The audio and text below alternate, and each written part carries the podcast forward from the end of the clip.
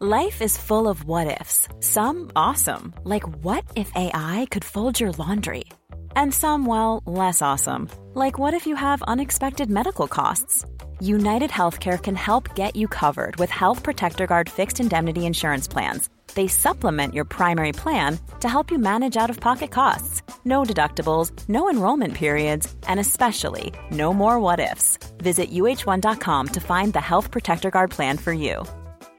I'm Sandra, and I'm just the professional your small business was looking for. But you didn't hire me because you didn't use LinkedIn jobs. LinkedIn has professionals you can't find anywhere else, including those who aren't actively looking for a new job but might be open to the perfect role, like me.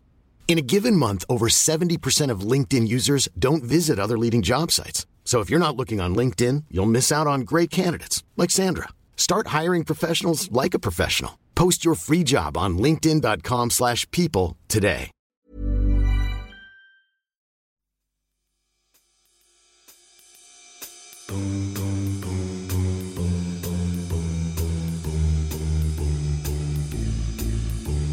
Hello, and welcome back to the Prospect Podcast, where we speak to the brightest minds and talk about the ideas that matter in politics, arts, and society. I am Alan Rusbridger, editor of Prospect, and today I'm delighted to be joined by Observer writer Sonia Sodha and Times political columnist Rachel Sylvester to discuss the aftermath of an eventful uh, Party conference. Now, Sonia, I, I believe you used the, the thin excuse of the threatened RMT strike not to go, but Rachel, you've hot footed it back from the conference. So maybe we'll begin with, with Rachel. How was it for you, Rachel? Well, I, I, think the the conversation that summed it up best was I spoke to one Tory MP who said it feels like we're on the Titanic with no lifeboats. And there was just this sense of utter doom and gloom among the few Conservative MPs who had bothered to turn up. So open warfare among the cabinet is just absolutely in despair about their chances of winning the next general election. And of course, what had happened was Liz Truss had sacrificed in their minds the party's reputation for economic competence the week before with the mini budget and those extraordinary graphs of the pound and gilts and the sort of disastrous impact on the economy and people's mortgages. And then she lost all her political authority. And the MPs had made absolutely clear that it was possible for them to force her hand. They forced her into this U turn on the 45p top rate of tax. But meanwhile, founding at the same time the kind of brand retoxification for the Tory party, because even though she did do the U turn, which a lot of MPs were very pleased about, the damage had in a way been done because everybody knew that her priority was to cut taxes for the very wealthiest in society at the same time as refusing to guarantee that benefits would rise in line with inflation. So there was just this sense of it being an utter car crash. That was I, I was only there for a day yesterday, but that that was also my sense. Sonia, you you you weren't there, but I, but, but I imagine you were watching the speech this morning. Sonia, you weren't there, but in a way, you bring a valuable external perspective, and I'm sure you were watching the speech this morning. Who who did you feel she was speaking to? Was was she was this her first speech to the nation as a whole as prime minister, or was she really uh, uh, addressing the room? For me, I think she was very much addressing the room. The big questions. I mean, normally when you're a prime minister, your first conference speech as prime minister, you would expecting it to be sort of setting out for the nation what you're trying to do. But unusually for somebody who's only kind of four weeks into the job, I think Liz Truss faced all sorts of questions from her own party. And I think that, as Rachel has just said, there are a lot of MPs who are very angry actually about the way that some of uh, the announcements around the mini budget have been uh, mishandled. So to be honest, there wasn't a huge amount that was new in the speech. It is very much what she's been saying for the past kind of, you know, week and a half. But I did really feel like it was trying to reassure her, and particularly her MPs, amongst whom there is talk about, you know, can she make it until Christmas, that she is here to stay. Whether it actually achieved that is a completely different question. And I'm really not sure that it did. Well, I know you left last night. Rachel, but what's your sense about how that speech will have played in the party? And you, you mentioned all the, the jitters and the depression of, of Tory MPs, do you think they will have been reassured at all by the tone of the speech? It wasn't a disaster, but I really didn't think there was anything in it that would cut through to ordinary voters. I think Sonia is right. It was very much aimed at the room. But actually, it was, in some ways, she talked about this kind of anti growth coalition in which she lumped in everybody traditional Tories don't like, Labour, Lib Dems, environmentalists, um, people who live in North London. People who live in North London people who go into do interviews at the BBC, but she didn't highlight the perhaps members of the anti-growth coalition and the Tory benches, people who are opposed to planning or perhaps fracking. So there's a there's a kind of um, there was a slight fantasy element to it, and I also thought it was a sort of it was a false dividing line because. Keir Starmer spent his whole speech talking about the importance of growth. And the issue really isn't whether you're in favour of growth or anti growth, it's how you get the growth. So Keir Starmer's view is it's through creating, investing in the green economy. I would say it should be through education reform and making sure that children come out of school prepared for the jobs of the future.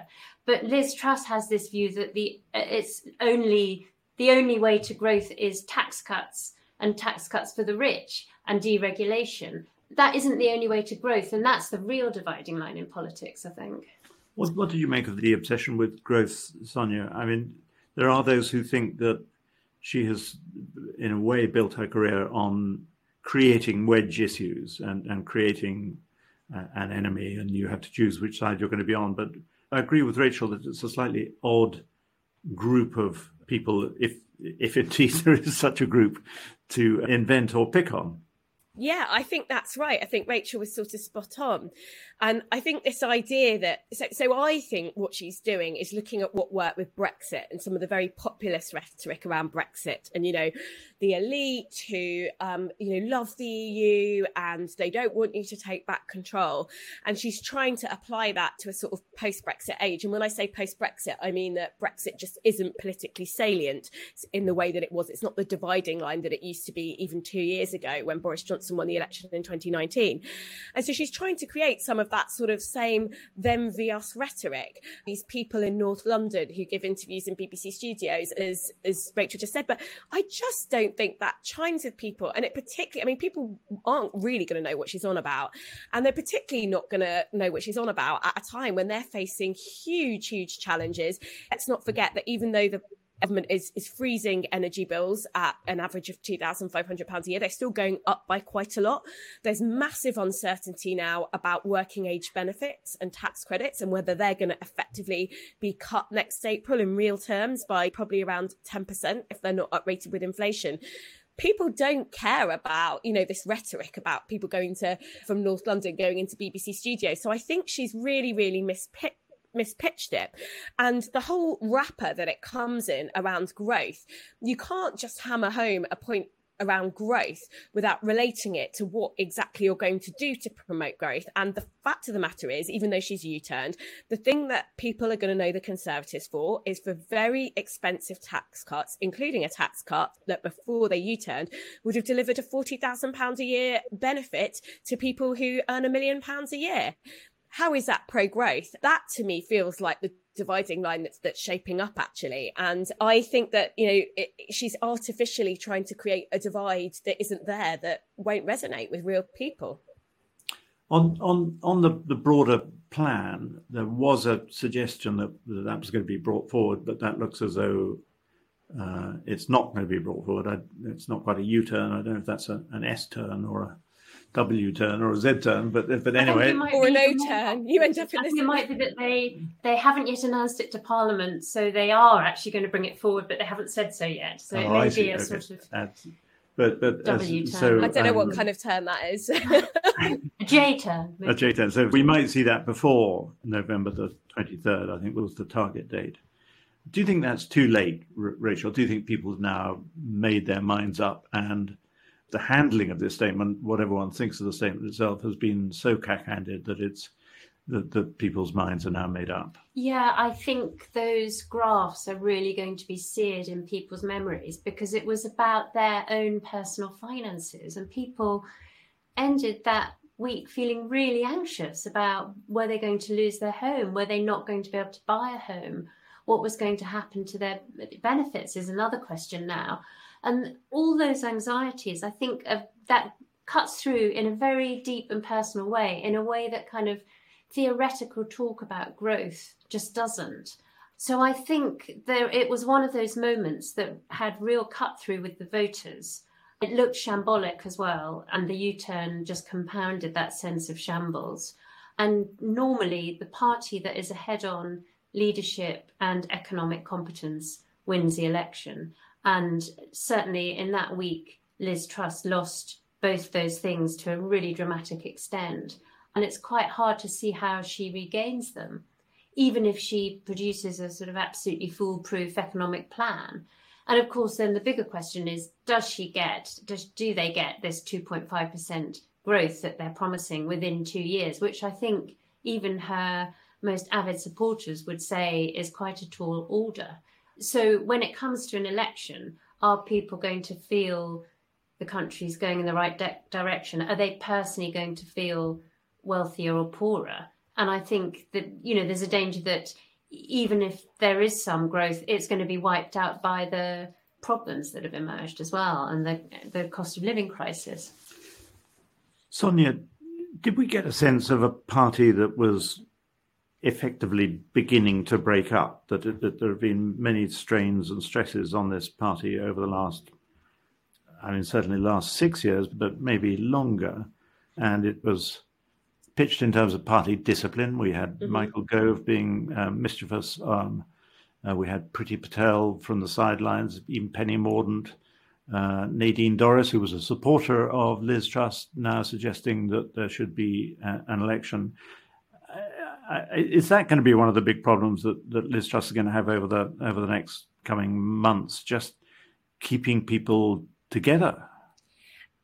Party discipline is absolutely going to be a massive problem for her. I wouldn't say, though, that the Conservatives are a party on uh, the cusp of breaking up. I think we were all talking about Labour potentially in that frame, you know, maybe five years ago. And I think our electoral system uh, acts to keep ex- even extremely unhappy parties, very, very uneasy bedfellows together.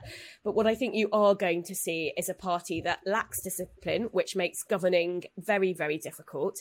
I think these MPs on the backbenches, they don't owe Liz Truss loyalty in the same way that some of them felt they owed Boris Johnson. She's never won a general election for them. In fact, many of them are incredibly worried for the reasons that Rachel's just set out, that actually Liz Truss and Kwasi Kwarteng's agenda is going to lose them their seats.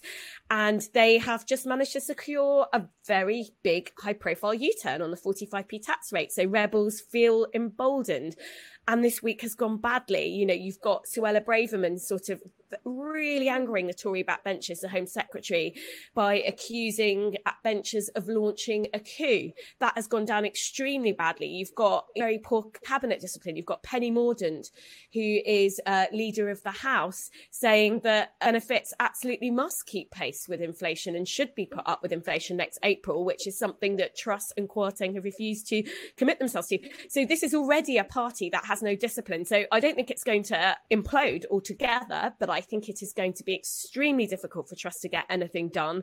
And I think it has the hallmarks of a party in terminal de- decline for whom an election is never in the bag. And, and Labour absolutely should not be arrogant or complacent about that. But the Conservative Party currently has the hallmarks of a party that is about to spend some time in opposition. Well, that's the sense you got, Rachel? Well, also, even if the party itself doesn't split, I think that coalition that Boris Johnson cobbled together in 2019 is now looking very fragile. And Liz Truss talks about she doesn't mind being unpopular. She wants to, she's happy to press ahead with unpopular decisions.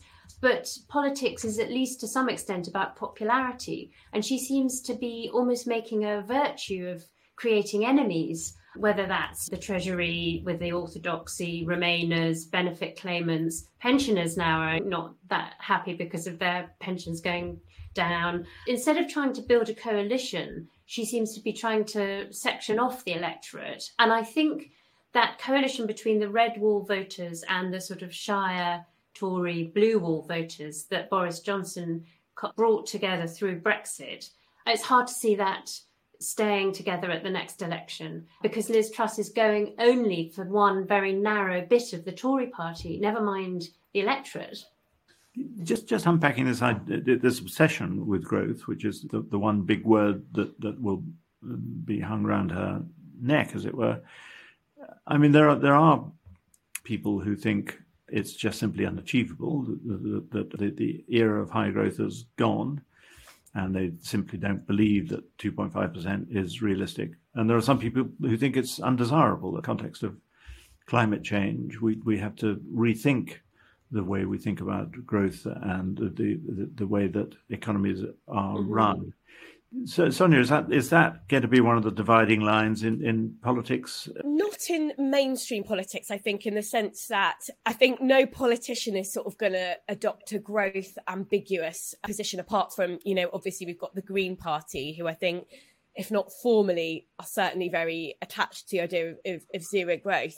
So I think you're always going to get politicians from Labour and the Conservatives being pro growth. I think the really key thing is, is how do you achieve the sort of growth that we were seeing pre financial crisis? And you know, there are a number of very long term structural issues in the British economy that meant our productivity growth fell off a cliff after 2008. That was to do with the fact that so much of it was driven by the city and by the financial sector, um, which kind of suffered as a result of, of the financial crisis. And George Osborne, before he became Chancellor in 2010, in 2008, 2009, he was giving speeches saying, you know, he was going to be a, a march of the makers chancellors and was going to rebalance the British economy away from our addiction to consumer led spending that's fueled by housing price bubbles, rising house prices, and rebalance us towards more export and business investment led growth. The problem is, is that not only has that not happened, we've kind of slid backwards, and Brexit has been a big part of that. So the very worst thing you can do if you're interested in a growth growth agenda that's driven by business investment and export is to erect huge barriers with our closest trading bloc, which is exactly what the Conservatives have pursued through the hardest of Brexits, for which there was no democratic mandate. You know, there was a, a, a, mandate arguably for Brexit, some sort of Brexit, but not for a very hard Brexit that had a huge impact on British exports. So um, I, I I personally don't think um, pre 2008 growth is unachievable, but it requires a very sustained and long term focus on improving productivity in the British economy, which has to include stuff like um, better investment in skills, better investment in infrastructure, um, sort of much smarter intersection between um, public and private investment. And, you know, no one seems to be really thinking about that, certainly not in the Conservative Party. And if anything, policies of Conservative governments over the last kind of 12 years, whether it's it's green investment, whether it's Brexit and its impact on exports, have really, really made achieving growth much, much harder. So, um, so I don't think it's unattainable, but I just don't think the policy will is there from the Conservative Party. So I, I cannot see the Conservatives achieving the sort of growth targets that Kwarteng is talking about. Sticking with you, with you for a moment, Sonia, the so you say the, the Greens and their view of growth is a is at the moment a, a marginal position. There is a sense in which, and, and, I suppose the, the Greenpeace interruption of, of. Truss's mm. speech was one sign of it, but but there are people like the membership of the RSPB and, and other green organizations who are beginning to feel quite fearful about the implications of this drive for growth. That that's quite a powerful bunch of people to alienate, isn't it?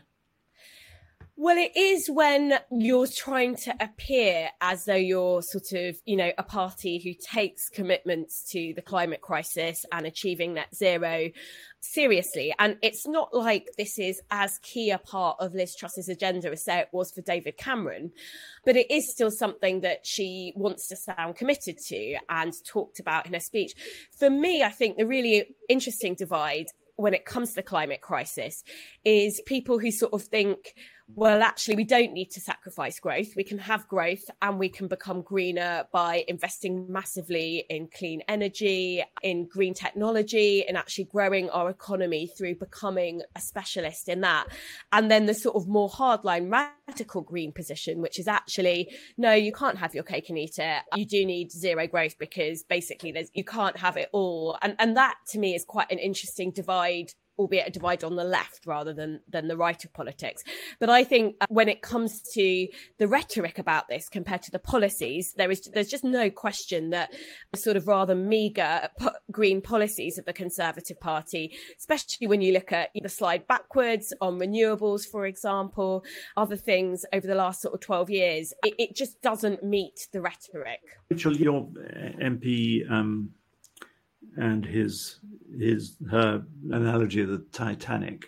I mean, apart from the people who are actually on the government payroll, perhaps even some of those, is there no way out? I mean, a, catastrophe scenario is that somehow they change the rules of the 1922 committee and then they send for Rishi, and it's ghastly and embarrassing, but, but at least it gives them some hope. Is is it is that totally far fetched, or can you imagine that happening? It's not totally impossible, but I think it's quite unlikely because the, the MPs at least feel they would look ridiculous to change leader again, and it would be quite hard to change leader without a general election for another a second time. So they feel that it, at the moment the momentum isn't there for that. I mean, that might change if if the polls continue at this level, but even so, I think it, there isn't very long to go, and I think for them to change again really would it would look silly. The problem is, as well, is that there. What another MP said to me, former cabinet minister, that is this is just most of his observations were completely unprintable or unbroadcastable. but the point argument he made was that this is just proven to destruction. The idea that party members should be able to choose the leader. He pointed out, you know, IDS, Corbyn, and Truss were effectively foisted on their MPs by the party activists who are more ideological because they don't have to win an election. And I think there is something interesting in that, that we've ended up with a very ideological leader. And that several people made that comparison to me between Liz Truss and Jeremy Corbyn, that the Conservatives have now gone down a kind of very ideological route, um, taking this kind of uh, free market libertarian ideology off the shelves, uh, as it were. Um, and it's just not worked. It's not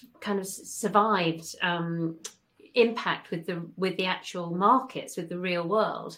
But there's that mixture of incompetence and ideology, which a lot of the MPs feel is really toxic, and they want to try and avoid again in future. And they fear that giving the party members, who are an increasingly narrow bunch, the choice over the leader is actually a disaster electorally in the end.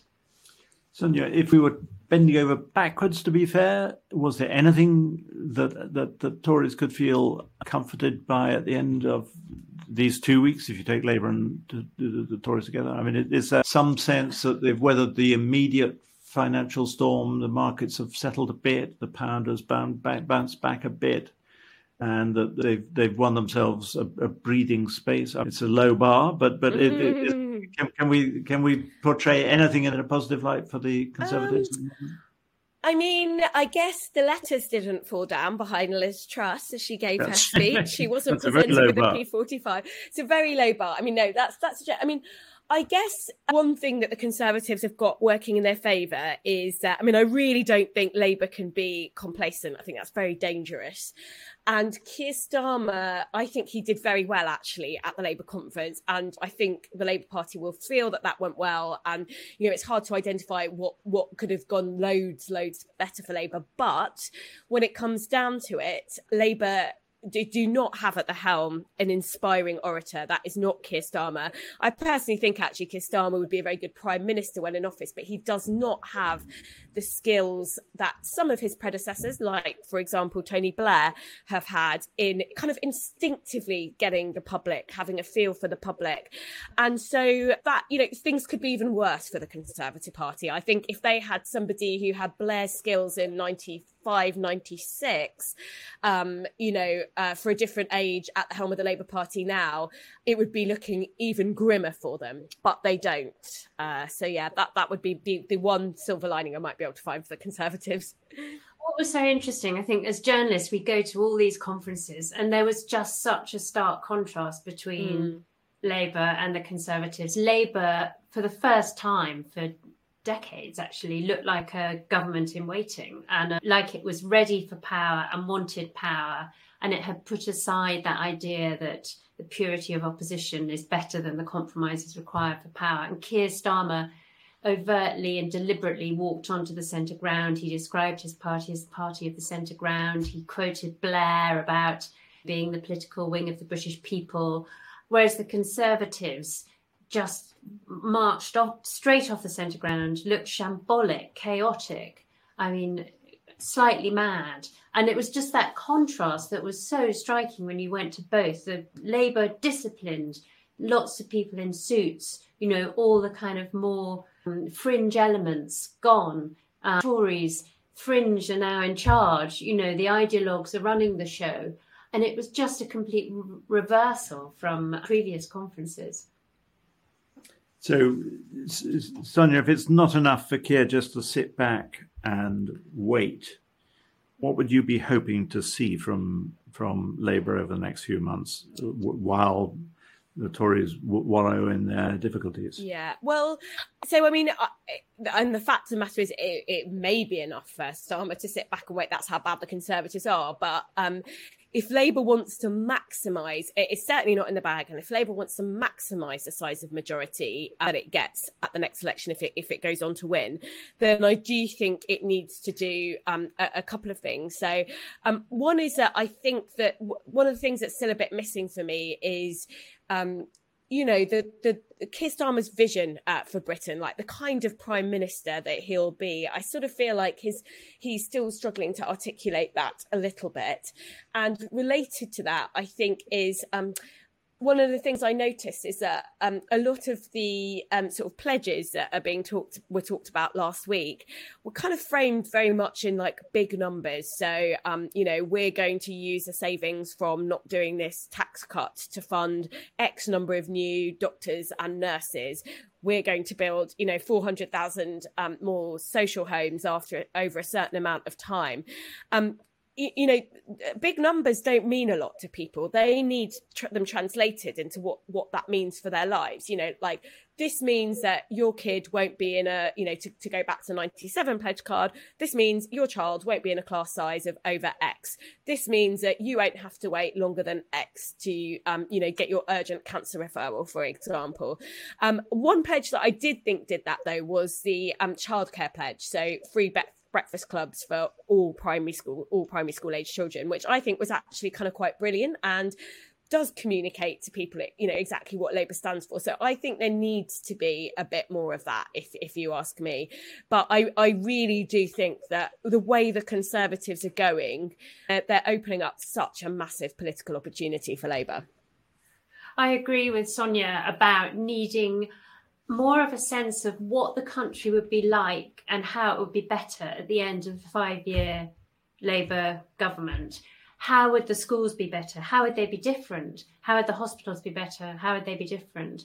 I think Sonia's right that Breakfast Club announcement and the focus on childcare was something that could be incredibly popular. And I think Labour will and should build on that sort of territory and that space as the Conservatives are going off down a blind alley of grammar schools and interviews for Oxbridge for anyone who gets 3A stars, if they can build a compelling vision of a sort of education system that prepares children for this world of AI and green jobs and a whole different way of thinking, whole new kind of skills that we need, uh, and using technology and using liberating teachers from the sort of iron fist of Ofsted, things like that, that would actually give a sense to people that the country is going to be better, life is going to be better, an optimistic vision. And I thought it was very interesting in his speech, Keir Starmer talked out against that kind of declinist rhetoric. He he didn't use the word patriotism, but he tried to give an, a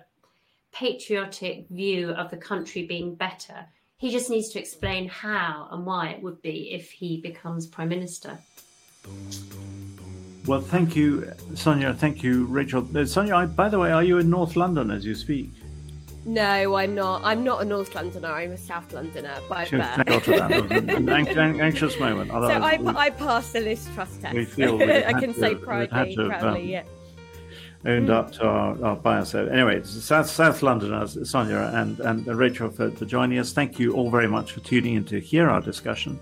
If you enjoyed this podcast, you can escape the echo chamber by grabbing a copy of the latest issue of Prospect out this week, or you can go to subscription.prospectmagazine, all one word, .co.uk to subscribe. In this issue, you will find a gorgeous cat on the front cover. I was accused of being so desperate. Apparently, this is a recognized subscription boosting technique to put cats and dogs on the front cover, but actually, this, this is uh, fat cats a very good piece by uh, former Financial Times and Guardian journalist Deborah Hargreaves about the explosion in executive pay. And we've got Sharon White, John Lewis, and, and, and many more fascinating features. Goodbye. Stay safe and listen out for the next episode of the Prospect podcast next week.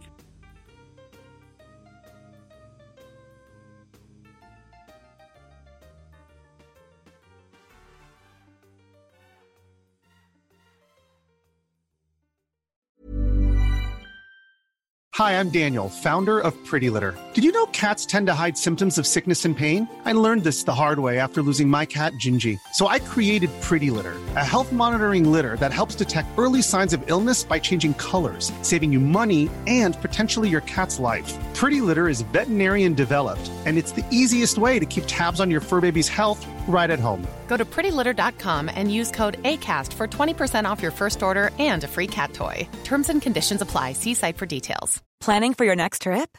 Elevate your travel style with Quince. Quince has all the jet setting essentials you'll want for your next getaway, like European linen, premium luggage options, buttery soft Italian leather bags, and so much more. And is all priced at 50 to 80% less than similar brands.